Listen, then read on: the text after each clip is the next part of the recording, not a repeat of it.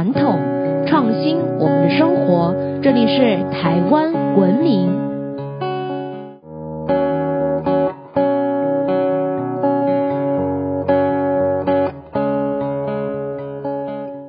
各位听众朋友们，大家好，欢迎收听台湾文明，我是爱台湾民俗化的新著名甜甜。中秋节的时候呢，一家人相聚团圆啊，赏月啊，吃月饼啊，吃柚子，还有烤肉呢，可以说是大部分台湾人中秋节的 SOP。有供奉祖先神位的人家，还要先祭拜祖先跟地基主，可以说中秋节当天啊是非常的忙碌。上一期呢，我们跟大家分享了中秋节的传统民俗还有典故。不过，如果你以为中秋啊只是简单的吃月饼啊、烤肉之外，那你就大错特错了。今天呢，我就来跟大家分享台湾各地特别的中秋民俗活动。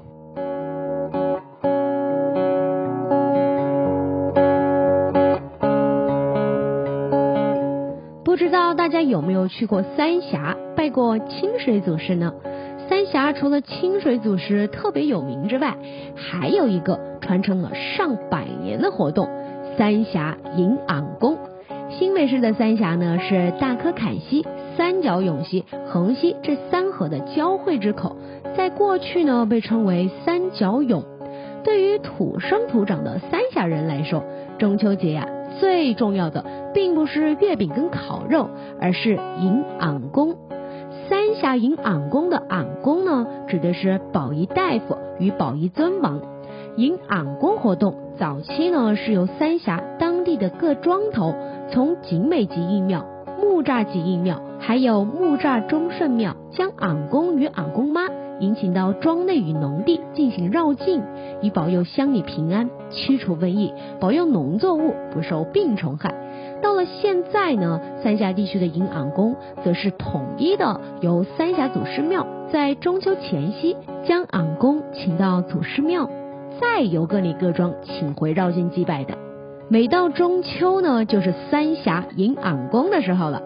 在这一段期间，所有大大小小的庄里，从一大早啊就会锣鼓喧天，充满了此起彼落放鞭炮的声音，还有南北管热闹的声音与阵头。家家户户呢还会在门口摆设香案来迎接昂公，有些乡里啊还会请戏酬神，可以说是动员了三峡地区所有人的大活动。通常啊要到入夜之后才结束，相当热闹。关于昂公的由来，唐朝的时候发生了严重的安史之乱。当时身为唐朝武将的张巡与太守徐远率兵死守睢阳，他们死后呢，人们感念其忠义，于是啊，奉他们为神明，还为他们建庙立寺。在早期农业社会，百姓呢，除了怕天公不作美，导致田地干旱啊，或是风雨成灾之外，最让百姓害怕的就是病虫害了。像是闹蝗灾的时候呢，所有的田地是无一幸免。据说昂公对于保佑消灭农作物病虫害非常的灵验。在文献上面呢，甚至还有保仪大夫极善驱除田园虫害，其神于所过之处，害虫尽灭绝的记载。不难看出啊，因昂公在当时呢，可以说是关乎黎民百姓生计的大事儿，非常非常的重要。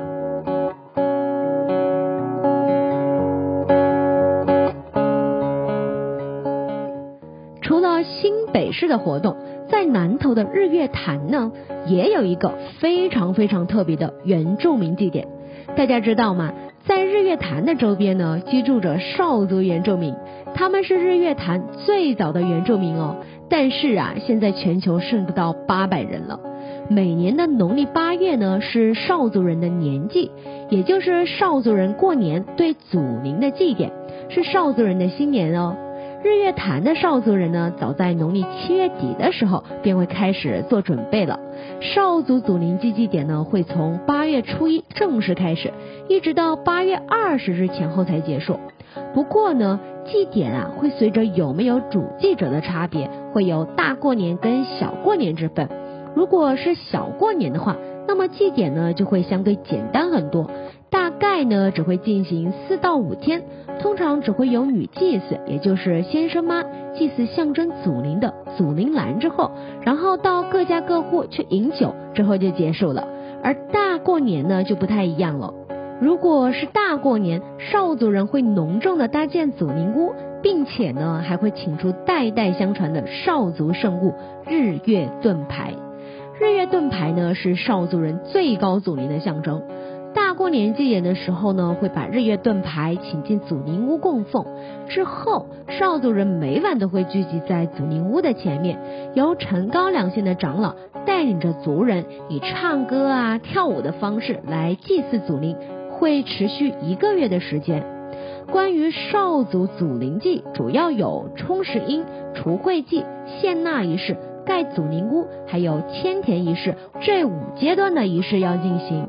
直到祭典即将结束之前，最后祭的仪式呢，通常要进行一整夜，由主祭家族带着日月盾牌轮流到有供奉祖灵兰的族人家中为他们祈福。他们沿途唱着祭歌、跳舞庆祝，气氛啊可以说相当欢乐。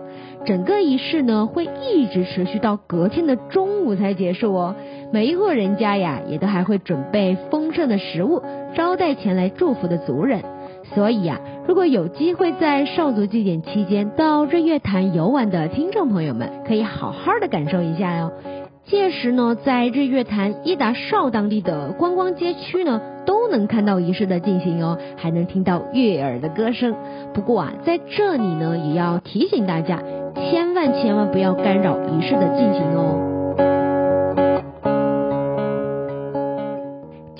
来呢，要跟大家介绍一个在金门当地有一个非常非常有特色的中秋民族娱乐活动，叫做博状元饼。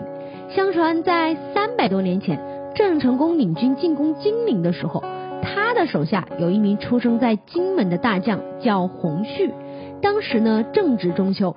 洪旭为了让离家思乡的军士们有所安慰，所以啊，设计出叫博状元饼的游戏，让军士们可以在中秋节的时候娱乐放松、调剂身心。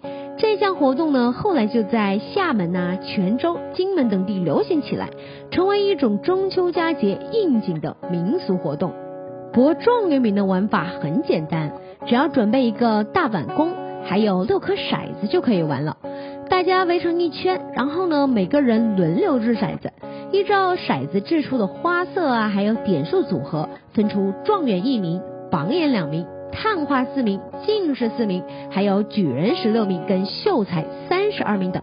然后用大小不同的状元饼作为奖励，称为会饼或是饼金。每当中秋前后啊，薄饼的游戏呢就会出现在金门的各地，甚至呢还有常规的薄饼大赛，非常好玩，非常非常的热闹。民间也相传，薄饼的结果啊可以预测该人未来一年的运气哦，这啊更加深了趣味跟参与感。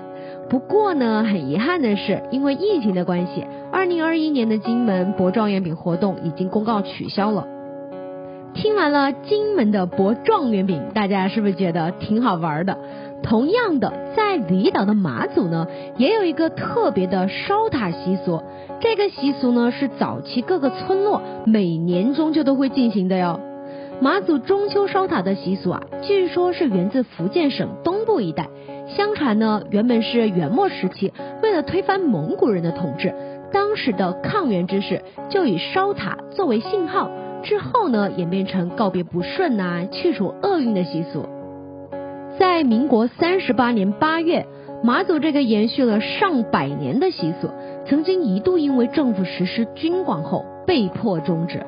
直到民国八十七年的中秋节，马祖东引乡公所举办烧塔竞赛，烧塔习俗啊，这才在马祖重新点燃。早期马祖当地的居民呢，会选在中秋节。将那些不能当成新柴烧的棺材板啊、茅厕板等污秽不吉利的木制品烧毁，表示着除旧，将厄运赶走。烧塔比赛呢，其实啊就是在比谁既能把塔烧的是完整又红透，火势还最大，就能得到奖金跟奖品哦。烧塔活动中的塔的高度呢，大多是一到三公尺不等，然后是用碎瓦片堆成的。比较讲究的塔呀，会用砖块来搭建，然后呢再用瓦片堆好。在烧塔的时候呢，民众啊可以把那些不祥之物啊，还有写着厄运跟麻烦呐、不顺心事物的除秽卡投入到塔中一起烧掉。在烧塔的过程中，民众还会加入一些助燃的木头粉末啊、骨壳啊，还有香粉等等。有时候呢，还会撒上盐巴，还会产生烟火般的视觉效果，相当的壮观。在马祖烧塔节，除了烧塔大赛的活动之外，还有许多马祖在地的传统技艺体验活动，还有创意彩街游行啊、趣味竞赛，还有晚会跟摸彩等一系列的活动，非常非常热闹。今年呢，马祖烧塔节的活动也是如常举行哦。有兴趣的朋友们，动作啊要快喽！